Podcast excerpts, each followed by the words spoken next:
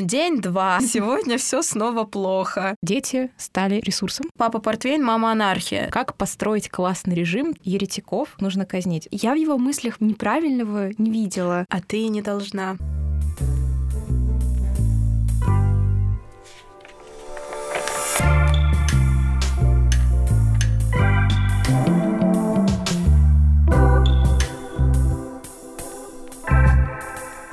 Всем привет! У микрофона Марина Ланцова. Вы слушаете новый литературный подкаст «Вышки» по полкам. В этом подкасте мы с моими соведущими выбираем книги на определенную тему, обсуждаем, сравниваем их и в конце выпуска раскладываем книги по полкам. Сегодня этот выпуск вместе с Мариной приведем я, Аня Уланская, и наша прекрасная соведущая Маша Дученко. Всем привет! Первый выпуск мы хотели начать с одного из самых популярных и самых продаваемых жанров в России — с антиутопий. В этом году продажи антиутопий в России по некоторым оценкам выросли более чем в три раза. Самым востребованным оказался известный всем роман Оруэлла 1984, а также произведения Айн Рэнд, Дмитрия Глуховского, Виктора Пелевина и других авторов.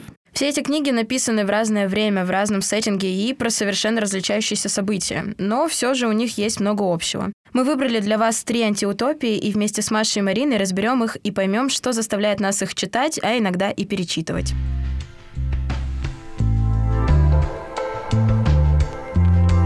Что ж, девочки, всем привет! Рада наконец-то собраться с вами, пообсуждать э, антиутопии, пообсуждать, в принципе, что мы успели прочитать за это время, подготовить. Хочет кто-нибудь начать? Да, я хочу начать, потому что мне кажется, что моя книга э, довольно необычная, и обычно они не вспоминают в дискурсе антиутопий, не знаю почему. А я прочитала рассказ служанки Маргарет Этвуд, и я называю ее необычной как раз-таки потому, что там главная героиня женщина, так что сегодня буду говорить о ней. Мне кажется, много кто не относит это произведение к антиутопиям, потому что я, например, всегда считала, что это роман. И мне кажется, что даже если вбить в Википедии, в Гугле, оно первым выдаст именно жанр как повесть или что там может быть. Ты знаешь, я согласна. Безусловно, мы должны понимать, что эти штуки очень текучие, и одно и то же произведение можно относить к разным жанрам, в зависимости от того, под каким углом ты его рассматриваешь. Но я действительно считаю, что в рассказе «Служанки» есть очень много признаков антиутопии, и я, когда читала, у меня прям э, выскакивали поинты, которые можно сравнить э, с тем же Оруэллом или с Замятиным. Я бы сказала, что это очень похоже на «Мы» или 1984, но история рассказана женщиной, и история просто направлена немного в другую сторону. В чем заключается сюжет? История происходит в будущем, но не очень далеком. А вообще, насколько я поняла, история происходит в 90-е годы 20 века. Основная проблема романа или антиутопии, как хотите, заключается в том, что человечество столкнулось с кризисом, люди не рожают детей, детей рождается очень мало, они рождаются больными, какими-то без ног, без рук. Ну, короче, дети стали дефицитным ресурсом. И какие-то классные, фанатичные, умные чуваки из одной из партий решили, что нужно ситуацию исправить, захватили власть, построили новое тоталитарное государство, где наличие ребенка определяет твой статус в обществе, определяет э, то, какое положение ты в нем будешь занимать. И рождение ребенка стало главной целью. И на пути к этой цели, собственно, некоторых женщин, которые не успели сбежать из страны и которые являются фертильными, превратили в служанок. А, собственно, одна из этих женщин — это главная героиня, которая рассказывает историю. Ты говоришь, что действие происходит в недалеком будущем, но при этом это 90-е годы прошлого столетия. Когда написана эта книга? Да, в недалеком будущем относительно даты написания. Маргарет Этвуд написала книгу в 80-е годы. Mm-hmm. Ну, то есть это прям совсем-совсем недалекое. Ну, прям совсем недалекое, правда, да. Да-да-да. То есть, вы знаете, а, это одна из вещей, которые я хочу отметить прямо на берегу, потому что мне кажется, что в некотором смысле рассказ служанки меня просто вот пробрал до мурашек даже больше, чем многие другие более признанные антиутопии, по одной простой причине, которая э, ясно прописана в introduction, в вступлении от автора. Во многих антиутопиях по типу тех же «Мы» есть фантастические элементы. Есть какие-то летающие машины, какие-то печки, куда выбрасывают э, документы и книги. И из-за этой фантастики мы, читая, думаем, ну, это точно не случится. Ну, это какие-то придумки, это сказки, можно спать спокойно. Да, в, рассказе, в рассказе «Служанки» нет ни одной вещи, которые не существуют в реальном мире. И все, что там описывается, все процессы, все явления, все существует на самом деле, и ты понимаешь, что а это может случиться. И это прям пугает. Ну, антиутопия в целом всегда пугает. Это, ну, не знаю, как данность. Это правда. Э, я вот сейчас хочу такой мостик сделать. Я сказала, что в рассказе служанки такой основной валютой, которая определяет все, являются дети. мне кажется, что в любой антиутопии можно найти что-то, что-то такое, что захватило вот эта страшная партия э, тоталитарная. Расскажите о своих произведениях. Блин, не могу, меня фраза «дети — это валюта», я, я все. Ну, в этот момент я закончила. в магазине. Окей, ладно, фертильные матки. Скорее так, да. Две по, по цене одной можно, пожалуйста? Ужас. В таких самых признанных антиутопиях обычно есть одна и та же схема. Главный герой мужчина, он встречает женщину, mm. которая меняет полностью mm-hmm. его мир, и вот потом они, значит, прозревают. Да, или он это прозревает. Правда. Это, это мы, это 1984. Честно говоря, не помню, есть ли в 451 по Фаренгейту женщина. Ну, есть, у него, точнее, есть, была жена. Есть. Нет, там есть Клариса. Клариса, да, которая... А, она не такая, как вот, все. Вот, окей. Ну, да, женщина, это правда. У меня, кстати, в книжке нет женщины. Нет знаковой женщины, которая поменяла восприятие главного героя. Я к сегодняшнему дню подготовила антиутопию Энтони Бёрджеса «Заводной апельсин». И, честно сказать, для меня эта антиутопия отличается от всех тех, которые я прочитала. Я все их читала за поем в один и тот же период своей жизни, где-то там лет в 14-15. Тогда же были прочитаны все классические антиутопии, но «Заводной апельсин» показалась мне наиболее отличной от них, потому что речь идет не про взрослых людей, не про состоявшееся какое-то общество или организм, а про 15-летнего подростка, в котором теплится жестокость, даже не теплится, а сильно-сильно разгорается эта жестокость, но он прям настолько сильно отклоняющийся кусок кусочек общества, что ты читаешь и думаешь, что такая жестокость невозможна в реале. Хотя э, потом, когда я уже начала углубляться в изучение самой книги, оказалось, что одна из самых значимых жестоких сцен в книге. Это автобиографичная сцена автора, которую он, к сожалению, испытал, пережил, видел в жизни, и потом всю эту свою злобу на это событие перенес в антиутопию. И вот когда ты говорила про то, что а, многие антиутопии относятся к такому фантастическому будущему, когда появляются какие-то летающие штуки или там большой брат с экранами, то есть что-то, что для автора казалось э, чем-то недостижимым или каким-то условным научпопом, то здесь Энтони Бёрджес пишет про свое время, он пишет про события, которые он частично наблюдает, просто возводит их в максимально гиперболизированный формат, и это пугает даже страшнее, чем если бы там появилась какая-то фантастика. А так, ни женщины, ни летающих машин, одна сплошная жестокость. Вот незадача, господи. Да.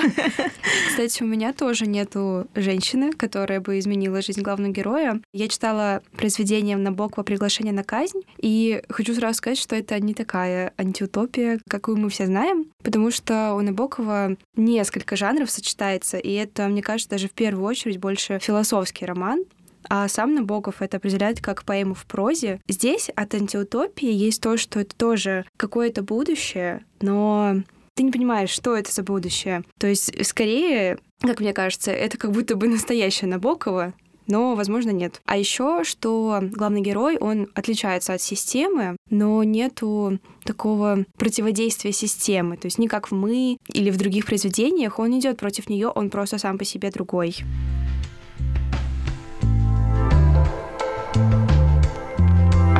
Какой форме вообще написаны ваши книги? Ну, то есть большинство антиутопий написаны в форме дневника главного героя. У вас так? У меня есть черты дневника, то есть это от его взгляда идет, и сам главный герой, э, Цинцина Ц, пишет дневник, когда сидит в тюрьме. Mm-hmm. И дневник, он помогает ему как-то абстрагироваться, так сказать, от всей ситуации. Маша, я так понимаю, у тебя тоже, да, видеть дневника? Это да, история, да. это же как раз э, основная суть. Я не могу сказать, что в «Заводном апельсине» это дневник, это просто скорее рассуждение и мысли главного героя, что вполне логично повествование ведется от его лица. Вот. Единственное, что там есть период, когда он попадает в тюрьму, и в этот момент его повествование становится чуть больше зависимым от времени, которое он там проводит. То есть э, там вот я сижу в тюрьме, соответственно, мои события привязаны к этому времени.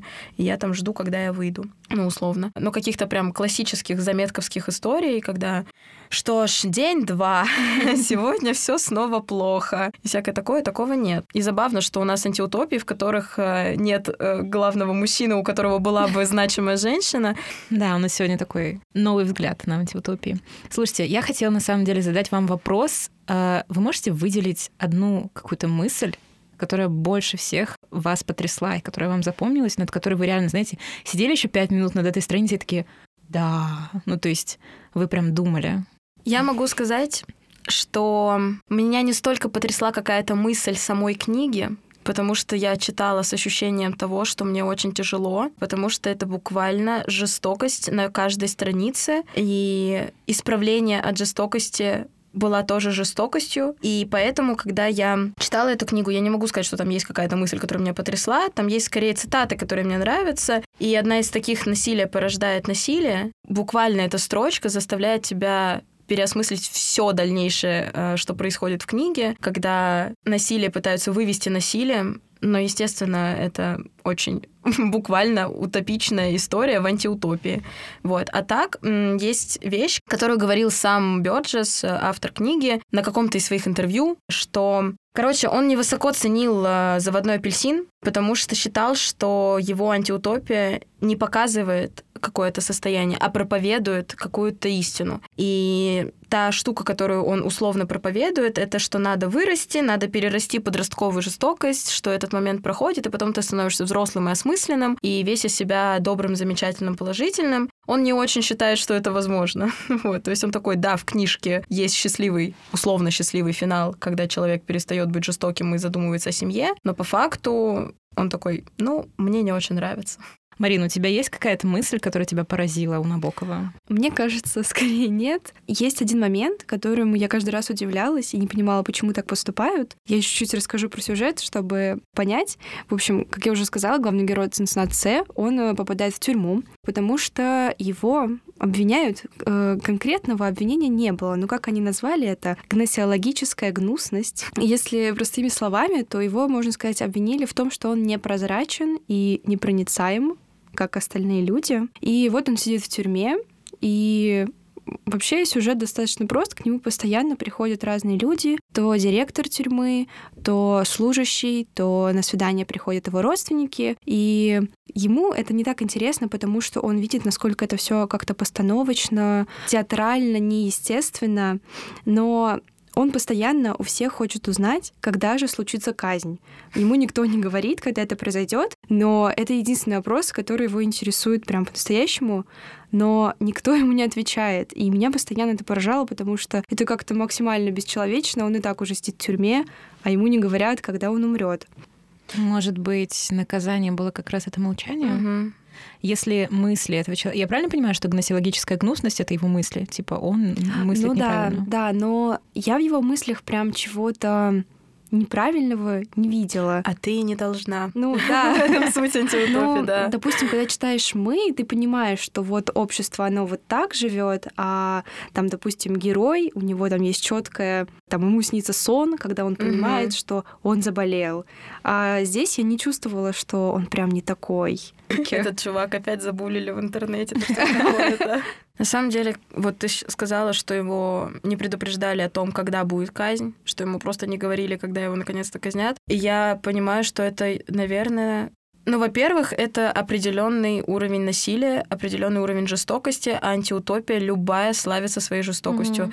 Я, честно говоря, не могу вспомнить ни одну из своих прочитанных, в которой не было какого-либо насилия физического или морального.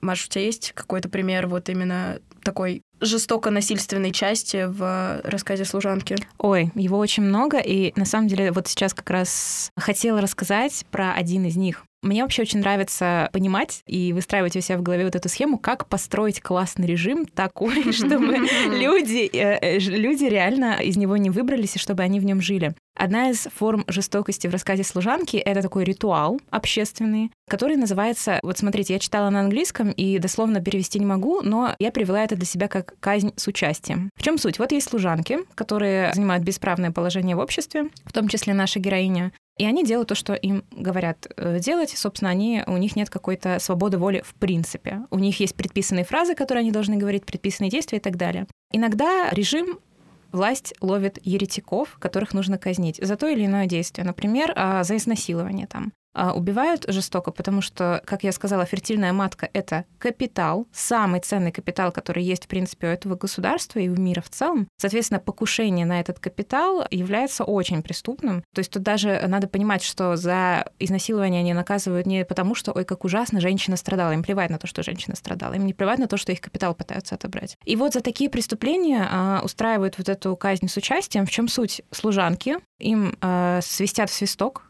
и на протяжении вот времени до второго свистка они могут делать с этим человеком все что угодно.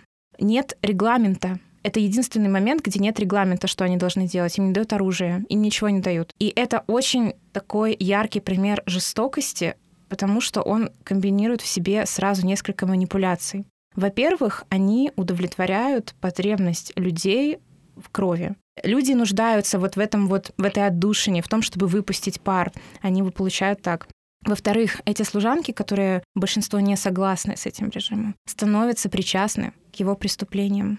И они уже начинают думать, а если вдруг сейчас придут хорошие люди и разрушат режим и накажут виновных, а может быть накажут и меня, потому что я тоже совершала преступление. В-третьих, они получают свободу, которую у них забрали на, эти, на эту минутку, которую им дают от свистка до свистка. В принципе, они, да, это свобода. Они получают эту свободу и делают с ним все, что хотят. Потом им свистят опять. И все. И они идут делать свои дела дальше. И это прям, это настолько комбинация манипуляции и насилия, что, наверное, это заметная штука, которую я прям выделила для себя. Мне кажется, это очень хорошо ложится в цитату из «Заводного апельсина» «Насилие порождает mm-hmm. насилие». Буквально. Я могу рассказать вообще, что происходит в «Заводном апельсине», чтобы mm-hmm. вы были в контексте. А что происходит в книге? Есть мир, и мир жесток. В этом мире есть главный герой Алекс, ему 15 лет, и он э, воплощение этой жестокости. Он со своей компашкой ходит э, во всякие бары, пьет молоко с водкой, которое они называют, э, ну, просто типа молоком. Они грабят, они насилуют девочек, причем это очень часто маленькие девочки. Они избивают людей на улице, они там кого-то останавливают, разрывают книжки библиотекаря. То есть, короче, творят максимальную жестокость, абсолютно ничем не оправданную, просто потому что им нравится. Они ловят кайф с этой жестокости. Что происходит дальше? Вот Алекс живет своей невероятно жестокой жизнью. Алекс является нетипичным главным героем антиутопии, потому что помимо того, что он жесток в своей натуре, у него есть отличительная черта, он слушает классическую музыку. У него есть две вещи, которые он обожает. Быть жестоким и слушать классическую музыку. И ты половину книги находишься в отвратительном диссонансе, потому что ты не понимаешь, как человек, который только что избивал людей и насиловал женщин, приходит домой и включает себе девятую симфонию Бетховена. Вот, но потом его подставляет его же компашка, таких же 15, 16, 14-летних детей. Они его подставляют, его забирают в тюрьму. Его сажают на 14 лет. Ну, важно, наверное, сказать, что, оказавшись в тюрьме, он сталкивается с жестокостью, которую сам рождал. То есть уже к нему начинают приставать. В принципе, тюрьма не самое доброжелательное место, он чувствует себя отвратительно, ему очень плохо. Но через два года ему говорят, окей, мы предлагаем тебе амнистию, если ты согласишься пройти эксперимент. Эксперимент по лечению от жестокости. По сути, общая мораль получается в том, что ты все равно взрослеешь и все равно умнеешь. А по факту ты всю книгу читаешь про жестокость сначала со стороны главного героя, потом по отношению к главному герою, потом по отношению просто к обществу и морали, потому что ты э, закольцовываешь вот эту историю с писателем, и во всем этом приходится существовать на протяжении всей книги. Хотелось бы обсудить и это довольно-таки интересная черта, что во многих антиутопиях есть свой язык, и, например, в «Заводном апельсине» это язык, который называется «надсад». В оригинале это русские слова. Как я уже говорила, Бёрджес был в Ленинграде, и он понабрался нескольких словечек и просто принес их в свою книгу. В переводе на русский, соответственно, ты не можешь просто в тексте оставить русские слова. А приходилось изворачиваться, и перевод, который мне нравится больше остальных, это слова, написанные латиницей, а, ну, то есть условным транскриптом, транслитом, как это правильно называется. Но там уже слова посложнее. Например, ты читаешь что-нибудь, и там есть слово «одиночество», которое английскими буквами написано в два слова «одиночество», и ты такой «Воу, классно, пол книги я буду читать, как будто бы я в 2014-м, ура, ура!» Вот. И есть ли в ваших книгах какой-то свой язык, который вносит автор, дабы показать, что это мир немножечко другой, отличающийся от э, той реальности, в которой они существуют. Я бы не сказала, что есть какой-то конкретный язык, и из-за этого я не вижу, что приглашение на казнь это как будто будущее. Мгм. То есть все написано, как бы писал Набоков в других произведениях. Но то, как написано, написано очень странно и непонятно моментами, потому что ты можешь читать, допустим, главный герой идет по коридору, а оказывается на улице. И на улице в городе. Очень много вот этих сомнительных моментов с точки зрения географии и перемещений, и ты не понимаешь, это элемент фантастики или это у него в голове. Ну, это вообще, на самом деле, очень прикольная вещь с тем, чтобы добавить какую-то свою языковую манеру, чтобы отличить это общество.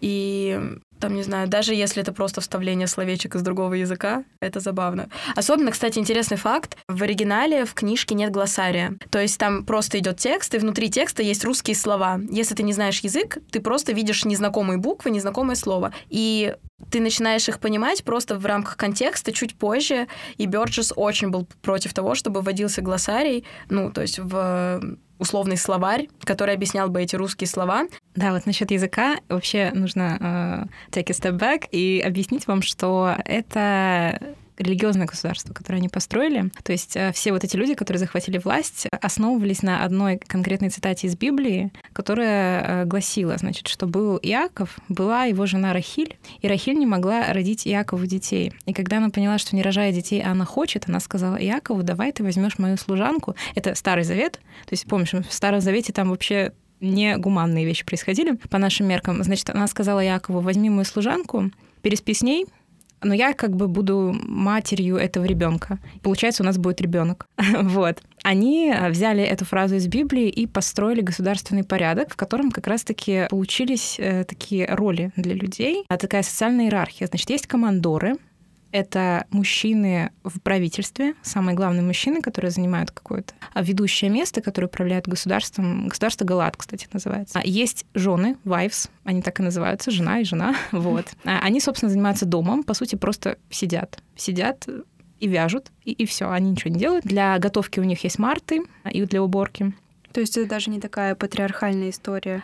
Слушай, Они просто вяжут. Это патриархально, но такая, они по- под аристократию А, косят. То есть, ну, там, типа, вот жена, вот она... Вайб 19 века. Да, она просто... И есть служанки, которые для э, рожания детей.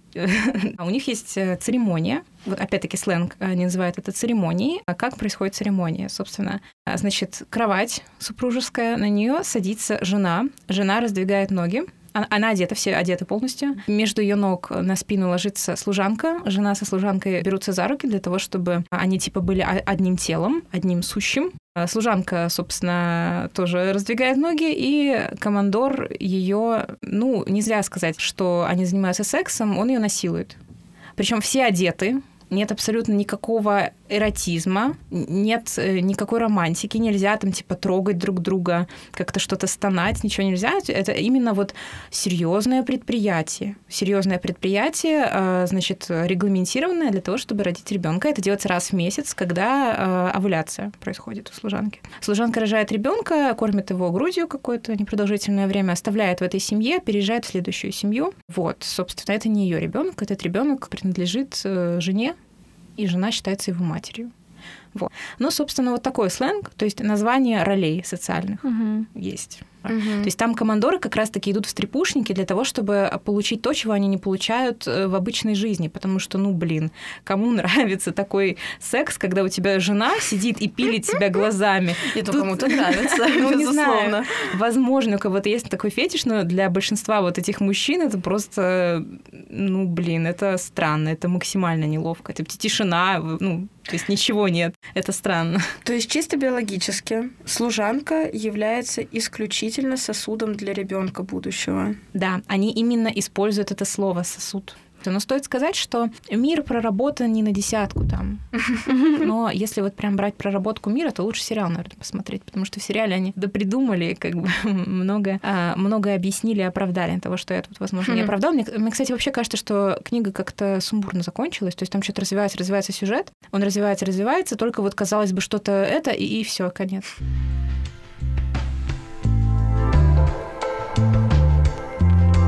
Там, есть... получается, главная героиня, она идет против этой системы. А вот как раз в этом она не революционерка вообще. Она обычный человек.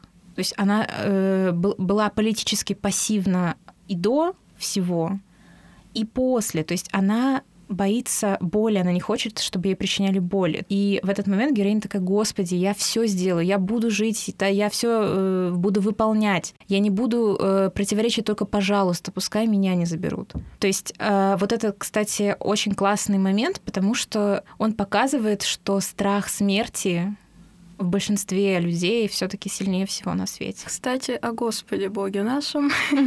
Я хотела спросить, вот, ну, понятно, у Маши книжка про суперрелигиозное изначально поведение общества. Есть ли у тебя, Марин, какая-то такая религиозная подоплека в, внутри книги? Нет, ее нет. И вообще, на самом деле, нету прям какой-то характеристики у этого государства. И есть один момент, который я бы хотела рассказать, что вот пока главный герой Цинцина сидит в тюрьме, он замечает, что с каждым разом все как будто больше идет по какому-то сценарию, как будто бы реально какой-то театр вокруг него. И он называет людей, которые к нему приходят, убогими призраками, и все вокруг него реально какие-то одинаковые, э, действуют по сценарию как будто бы. И я со временем этого не чувствовала, но потом, например, в тюрьме появляется новый заключенный, месье Пьер, и директор тюрьмы начинает с ним очень классно общаться. Они встречаются, шутят шутки, и этот мсье Пьер там рассказывает анекдоты, показывает фокусы. Директор там с него угорает.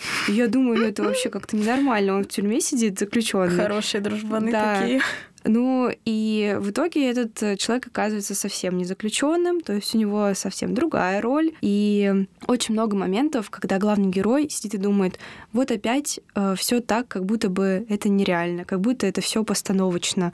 Там он выходит из камеры в какой-то момент, и камера как будто исчезает. Все. Mm-hmm. И как будто ее там и не было, как декорации на сцене. Это, кстати, круто перекликается с тем, что ты говорила раньше, что непонятно с географической точки зрения, почему человек может да, идти да. там по коридору оказаться на улице. И из-за этого нужно очень внимательно читать, угу. но мне кажется, это может даваться сложно, потому что из-за вот этого непонятного как будто усыпляют чуть-чуть. То есть нужно прям сконцентрироваться на книге, и, возможно, кстати, из-за этого не всем понравится. Угу.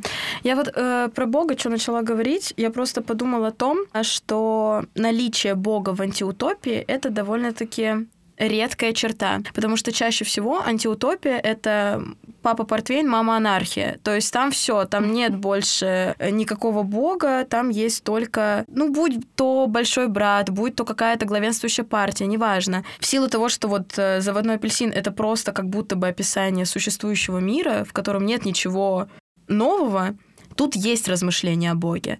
И эти размышления о Боге довольно-таки интересные, потому что Будучи дерзким 15-летним мальчиком, Алекс очень часто говорит о том, что зачем слушать Бога, зачем к этому прислушиваться, и где-то в самом начале книги есть цитата «Не для того мы на белый свет попали, чтобы общаться с Богом. Такое может все силы из парня высосать, все до капли». И потом Спустя какое-то время он действует, ну, буквально как любой 15-летний подросток, когда ты в своей обычной речи начинаешь вставлять обращение к Богу, просто не задумываясь над этим. И есть всякие такие штуки по типу «Когда я вышел на улицу, я подумал, думает глупый, а умный действует по озарению, как Бог на душу положит». И я такая «Славно». Славно, что человеку, который только что говорил, что вообще Бога слушать нельзя, что-то он там кладет на душу. И меня это очень сильно заземляло, потому что мне казалось, что я читаю о чем-то реально существующем, и не было ощущения э, какой-то фантастичности. А от этого становилось все только хуже. Это пугает сильнее, чем фантастика, когда ты читаешь реальные вещи. Вот ты сказала, что у служанок нет имен, или, да, правильно? О, это еще одна интересная система. Короче, у них забрали их э, настоящие имена, их запретили, ими нельзя пользоваться, но их же надо как-то называть, поэтому они, короче, берут имя командора, например, у главной героини командор Фред. Угу.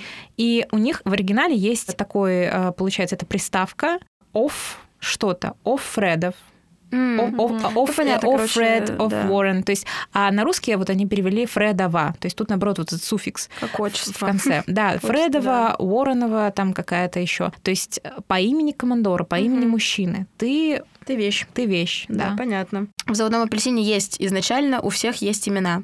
Они перестают быть героями с именами в тюрьме. В тюрьме у всех есть порядковый номер. И я в этот момент всегда думаю о том, что введение каких-то, ну вот, что свой язык, что отсутствие имен, это все как будто бы для того, чтобы в очередной раз обозначить, что это все нереально. Потому что есть классика антиутопий, все те же самые мы, 1984 и так далее, где нет имен вообще, где есть буква с э, цифрой, У меня есть еще одна трактовка отсутствия имен. В рассказе служанки есть классная параллель, когда Джун вспоминает, э, что они вообще пытались бежать, у них просто не получилось. А у них был кот. У них была кот или кошка, и они думают, ну, блин, что делать? Ее же не возьмешь с собой. И вот ее муж Люк говорит, я с этим разберусь. Ну, э, э, подразумеваю, что он сейчас убьет эту кошку, а, ну, как бы справится сам. И там вот он говорит именно it, типа, а, я разберусь с этим. А, На английском, то есть это it обозначает вещь. Хотя до этого они эту кошку, кошку называли her, то есть она, она. И вот Джун рассуждает, она вспоминает, рассуждает, что для того, чтобы это что-то убить, надо сначала превратить это в it. Мгм. И потом есть классная параллель относительно того, а, что когда они забивают этого человека а, на казни, он тоже становится вот этим ит. И я думаю, что вот эта вся тема с сосудом, с тем, что вы сосуд, как раз-таки нужна для того, чтобы для тех же жен и командоров оправдать жестокость по отношению к этим служанкам. Она должна превратиться вот в это ит, она должна стать предметом. Это, И- кстати, клево. Ну, в плане хорошее замечание, что обезличенным обществом проще управлять. да, как поэтому... будто ты специально это делаешь, что ты можешь руководить жизнью другого человека, животного, и убить его даже. Потому что он никто. У него есть буква, номер, цифра. Капец. Да. Потому что антиутопия — это жестокий жанр. Он весь построен на жестокости, абсолютно. Блин, я хочу еще поговорить о свободе. У вас есть рассуждения о свободе, именно такие философские, что есть свобода? И что лучше для человека, допустим, безопасность или свобода? Вот как ваши авторы это описывают, если описывают? У меня есть, ну, там очень много рассуждений. Логично, он в тюрьме сидит. Да, он так и делает, что рассуждает.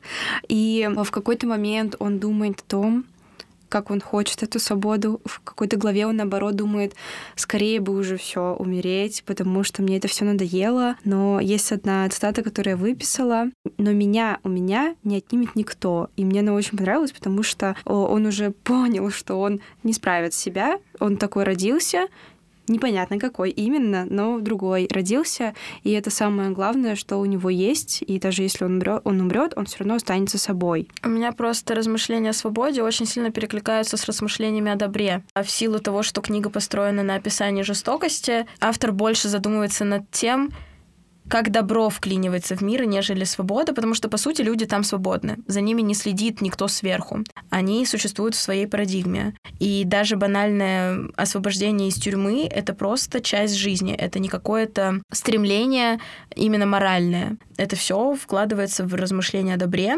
и там, например, была хорошая цитата, когда, как раз когда он попал в это самое лечение, где из него пытались изгнать эту жестокость не менее жестокими способами, а, он задает сам себе вопрос. Вопрос в том, действительно ли можно сделать человека добрым. Добро исходит изнутри, добро надо избрать. Лишившись возможности выбора, человек перестает быть человеком. И это как раз-таки о том, что свобода в выборе быть добрым, он рассуждает о добре намного больше, чем просто о свободе и даже о свободе выбора в привычном нам контексте. Вот как в других антиутопиях, например. Я завела об этом тему, потому что сейчас ужасные вещи, частично буду говорить. Наверное, самое страшное в рассказе служанки это то, что ты начинаешь, ну не то чтобы соглашаться, но ты думаешь, ты э, задумываешься реально. То есть нет абсолютного зла. Нет большого брата, который ты понимаешь, ну это злодей, это точно злодей. Тебе сначала кажется, что да, реально, что за твари? Э, Значит, взяли женщин, заставили, там их наси- насилуют, их э, парламент расстреляли. Это ужасно. Но потом одна из теток, кстати, тетки это тоже ранг, это женщины, которые обучают служанок. Обучают их, как быть служанками, и, и наставляют. И вот э, во время этого обучения одна из теток говорит такую фразу: есть свобода для, а есть свобода от. Хм, да, да, да. И вот она говорит, раньше, раньше у вас была свобода для, сейчас у вас есть свобода от. И главная героиня реально рассуждает, что да, Раньше мы могли делать наш выбор. У нас была работа, мы могли э, делать, что хотим, спать с кем хотим и так далее. Э, никто за этим не следил. Но мы, допустим, не могли ночью по темной улице ходить. Мы не могли, в принципе, быть уверены, что нас там в темном переулке каком-то не убьют, не изнасилуют. Дети пропадали, потому что, опять-таки, они стали очень редкими. Детей нельзя было одних в школу отпустить, надо было отвозить, потому что крали детей э, люди себе. И она рассуждает, а сейчас ты можешь идти по темной улице абсолютно спокойно, потому что тебя никто не изнасилует, и тебя никто не тронет. И вот ты думаешь, и в принципе понимаешь, что, ну, что она, не права, что ли? Ну, в какой-то степени они правы. И потом ты начинаешь думать, свобода. Вот э, там есть одна еще цитата очень классная про рай. Рай — это, по сути, была такая конструкция, которая закончилась, когда человек э, захотел сделать свой выбор выбрал знать, выбрал не, ну, не довериться, а реально узнать, что там за дерево такое. И по сути, если так подумать, то рай это, наверное, было самое настоящее тоталитарное государство, которое ты, в котором в теории, ты в теории счастлив. По теории этих тоталитарных государств. И вот в этом, в любой книге, наверное, почти антиутопии, в теории все счастливы. В теории у этих служанок и у всех, кто в этом Галаде существует, у них еды вдоволь. Угу. Они их защищают, их никто не обидит, их никто ничто им не сделает. То есть в теории все счастливы, в теории должны были бы быть. Но чего не хватает для того, чтобы реально герои были счастливы? Они не могут делать свой выбор, они не свободны. Вот, и то есть очень сложно. Свобода для и свобода от. И ты не понимаешь, а, ну блин, а что лучше для людей? Для общего блага-то оказалось, что лучше свобода от. Но мы хотим свободы для, потому что она нам необходима по природе нашей человеческой. И вот как из этого конфликта выйти? Мне кажется, что читая антиутопии, понятно, что там могут быть части, с которыми ты согласен, с которыми ты не согласен. Важно понимать, что это все возведено в абсолют. Это просто грань, которую невозможно достичь, потому что она абсолютно в своей какой-то базовой сути. И в этом плане, слава богу, что, что мы она... живем в России, а не в Америке. Простите. Слава богу, что эта грань недоступна, потому что ну вот условно. Есть, безусловно, хорошая черта того, что женщин, например, не насилуют на улице. Славно. В «Заводном апельсине» есть прекрасная благая цель — это излечение от общего насилия. То есть, да, насилие, но итог-то положительный. По итогу-то эти врачи хотят, чтобы общество стало добрым, чтобы оно физически оторгалось от жестокости. Там есть везде своя благая цель. Просто средства, которыми эта благая цель достигается, в здравом уме не должна быть как будто бы принимаема. Вот. Потому что для меня это все еще выглядит как достижение благой цели жестокостью. Отсутствие выбора, отсутствие воли в том же самом рассказе служанки для меня жестокость. Любое прочтение антиутопии заканчивалось тем, что я сидела с мурашками и полным ощущением, что меня окунули в какую-то холодную воду.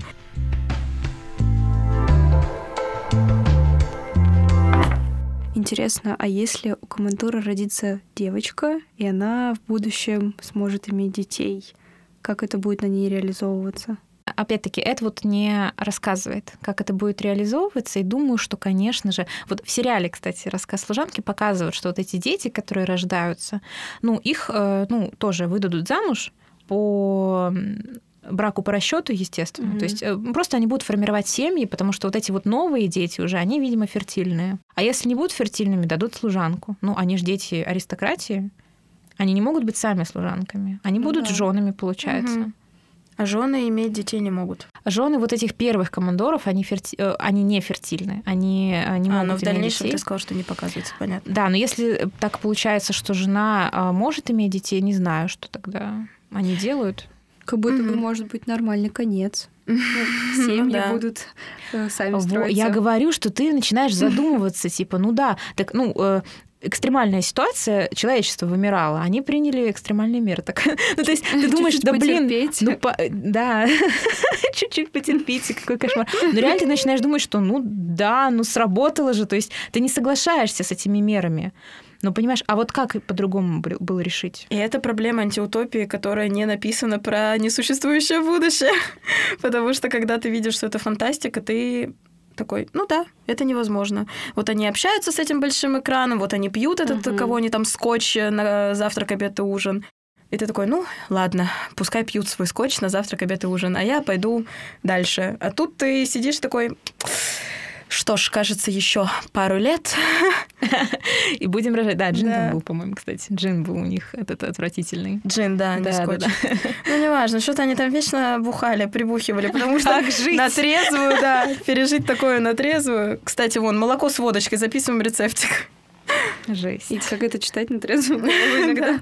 А есть в приглашении на казнь какая-то главенствующая главенствующее что-то. Ну вот, кстати, нет. Нет какого-то президента или партии. А тюремные просто ну, вот там смотрители. Есть, там есть директор, э, директор тюрьмы, который э, как бы руководит всем, что там происходит. Но там и не описываются другие э, заключенные. Кажется, что Цинциннат там один сидит. И он даже не столько руководит, он постоянно что-то болтает, э, что-то прикольчики какие-то выдает, вот, и не говорит э, Цинциннату, когда же у него будет казнь. Вот, как будто в этом заключается его роль. Бёрджес показывает не столько само зло, ну, точнее, не только его, но и то, насколько опасно от этого зла избавиться. То есть вот мы сейчас поговорили о том, что в, ну, в очень извращенном виде цель антиутопии — это все равно идеальный мир. Это все mm-hmm. равно какая-то штука, которой, к которой стремятся, у которой все хорошо и все замечательно. И по сути мир без жестокости, мир без насилия это тоже идеальный мир, но именно благодаря вот переживаниям героя, особенно переживаниям, когда он излечился от своей жестокости, тем самым показывается, что любая грань страшна. И вот эти попытки избавиться от насилия, от э, какого-то условного зла или безусловного зла, они тоже имеют за собой негативный подтекст.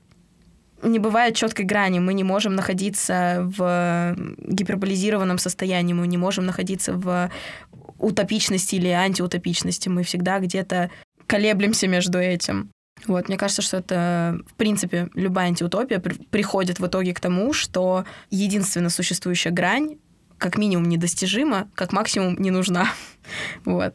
Я еще хочу добавить э, по рассказу служанки, но на самом деле не только.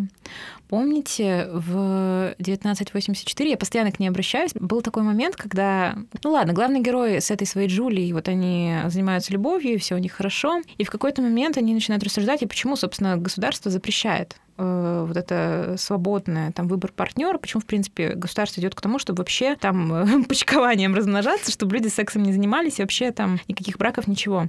И Джулия говорит такую мысль, что это же очень деструктивная сила, очень сильная сила, сильная сила, мощная, любовь и секс. Человек может очень много сделать, если ему э, дать э, пользоваться этим оружием.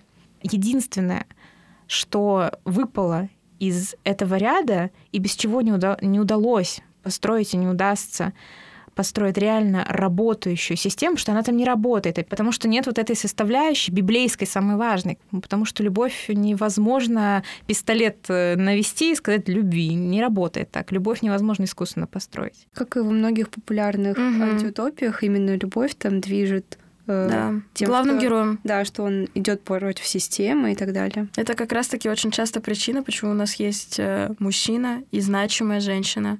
И, кстати, вот это, наверное, отличает заводной апельсин, потому что он вообще-то не собирался меняться.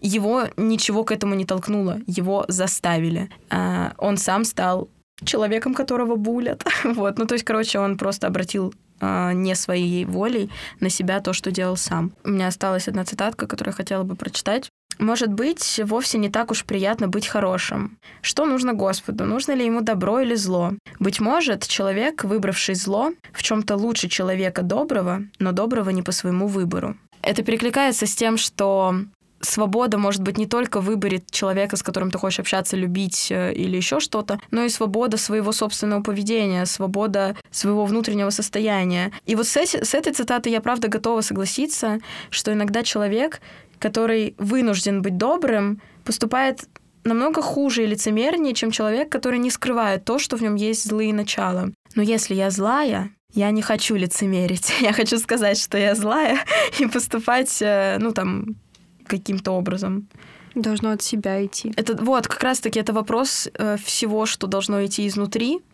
И по сути мы возвращаемся к свободе выбора, угу. потому что человек должен сам понять, что ему близко, комфортно и вообще славненько. Кстати, по поводу любви добавлю чуть-чуть. И забыла почему-то сказать про то, что у главного героя Цинцината была жена, Марфенька. Но там не было как таковой любви. Это не было то, что его меняло или там мотивировало жить, допустим, или там поменяться. То есть это его никак не мотивирует и не меняет. И, ну, возможно, это и нет таких чувств, как кажется. Что ж, я думаю, мы можем перейти к самой условно значимой части нашего подкаста. В каждом эпизоде все три наших произведения мы будем расставлять по полкам, которые обозначили для себя следующим образом. За формулировки мы потом, возможно, еще поборемся, но для общего понимания потянет. На первую полку мы ставим книги, которые мы прочитали, они нам очень понравились, и мы всем о них рассказали, и всем их посоветовали, и хотели бы, чтобы эту книгу прочитала как можно больше людей, чтобы она стала достоянием общественности. На вторую полку мы будем ставить книги, которые в целом неплохи, они нормальные, и, возможно, мы даже о них кому-то расскажем, но, возможно, не стали бы советовать их читать. Лучше там, не знаю, в кратком содержании или в моем пересказе условно. То есть книга неплохая, но, возможно, она не, не для всех. На третью же полку мы поставим книги, которые читать не советуем, и вообще расстроились, что нам пришлось их прочитать и вытерпеть, и, возможно, вырежьте мне эту часть мозга. Вот. К сожалению, такие книжки тоже бывают, поэтому такую полку мы себе тоже оставляем. А сразу скажу, что все разделение по полкам и, в принципе, любая интерпретация происходящего — это наша вольная субъективная интерпретация. Вы вправе быть с ней не согласны. Очень надеемся, что наше разделение и наша расстановка книг по полкам поможет вам определиться с тем, хотите вы это прочитать или нет, и за что взяться в первую очередь. Давай я начну. Давай. А, приглашение на казнь Набокова я бы поставила на вторую полку. То есть в целом нормально, но я бы вряд ли посоветовала это произведение, потому что, во-первых, я думаю, нужно быть э, хоть чуть-чуть знакомым с Набоковым. То есть это точно не должно быть первое произведение Набокова, которое ты когда-либо читаешь. И даже скорее нужно быть любителем Набокова, чтобы это прочитать. А во-вторых, как я уже говорила, нужно очень внимательно читать. И из-за того, что иногда ну не то чтобы скучновато, но нет чего-то, что тебя прям держит. Вот. Но в целом нормально. Э, если вдруг захотите, можете прочитать, но не прям вау. Слушайте, у меня такое двоякое чувство. С одной стороны, если брать книгу в вакууме, если брать только ее, то я бы поставила ее на первую полку, потому что, как я сказала, там были мысли, которые меня прям встряхнули. Не то чтобы они были невероятно новыми, но они скорее были для меня новыми э, с точки зрения просто ракурса, э, под которым ты смотришь на вещи. И действительно, а, я очень много просуждала и подумала о свободе, я очень много думала о религии, о связи свободы и религии, о том, как происходят изменения в обществе. Короче, то есть действительно есть моменты, которые тебя прям трясут. И ты такой, вау.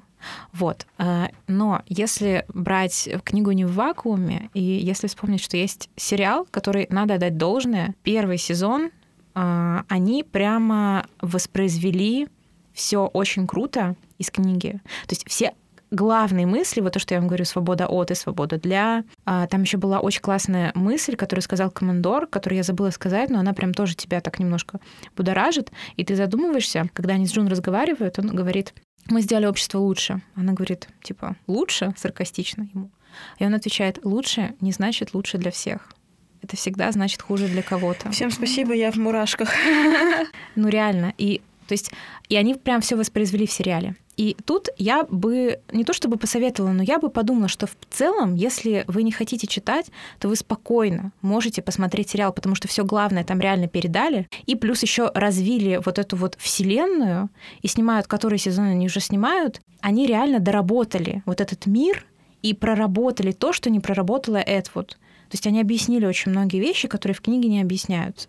Поэтому сериал это прям прямой и равноценный конкурент книги, но в любом случае, скорее всего, типа она у меня между первой и второй, блин, а, между первой и второй, но больше к первой, потому что она реально классная. И сериал тоже классный. А то есть сериал он продолжает, потом выходит за рамки книги. Да, да. Я, наверное, э, в данной ситуации согласилась бы с Мариной и поставила бы свою книгу на вторую полку. Ровно из тех соображений, что для меня она оказалась тяжелой и слишком жестокой. Такая концентрация насилия в относительно не толстой книжке реально переживается тяжело. Особенно вспоминая о том, что там есть автобиографичные сцены, особенно понимая, что это не какая-то вымышленная вселенная.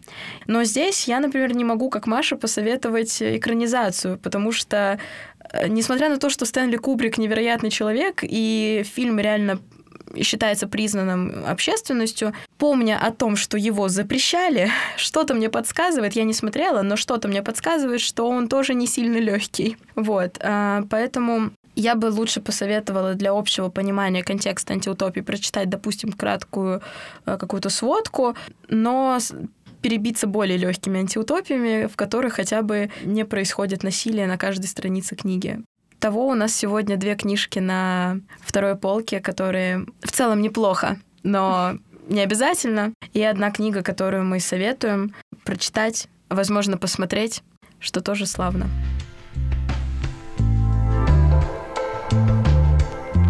Что ж, мы обсудили эти три, безусловно, интересные книги. Что-то нам понравилось, что-то было интересно, что-то понравилось не очень. В любом случае, было очень классно их сравнить и разобрать, в принципе, жанр антиутопий. И с вами был подкаст по полкам. Мы надеемся, вам понравился наш первый эпизод. Ищите нас в Яндекс Музыке, Apple подкастах, а главное в группе Завышка ВКонтакте. Делитесь этим эпизодом в своих социальных сетях и подписывайтесь на Завышку, чтобы не пропустить новые выпуски. А над этим выпуском работали и провели его Уланская Аня, Дученко Маша и я, Ланцова Марина. А помогали в подготовке эпизода Максим Соловьев и Понедельченко Максим. До скорых встреч!